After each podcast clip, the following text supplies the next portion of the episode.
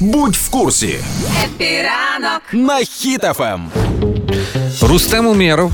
Тепер вже офіційно міністр оборони України. Та знаю, тому що він вже приступив до обов'язків, вже навіть сторінку в Твіттері завів, я навіть підписався. Ну це вже серйозно. Перший твіт написав: «Для мене найбільша честь бути міністром оборони України, вдячний президенту Зеленському за довіру. Наша головна мета – перемога». Ось так.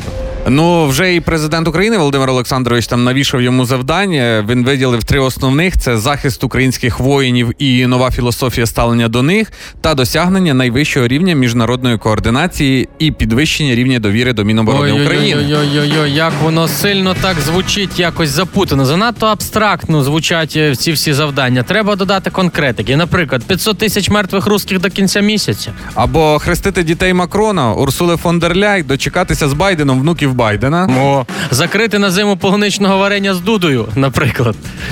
Резніков зробив 14 рамштайнів, значить, Умєров має як мінімум 15. Ну і до кінця місяця, звісно, що F-16 обов'язково. Всі треба зробили. Ну і слухайте, я дивився виступ Умєрова в Раді. Так. Там депутати наші, як завжди, хто в телефоні, хто на обід, хто ще за чимось, тому...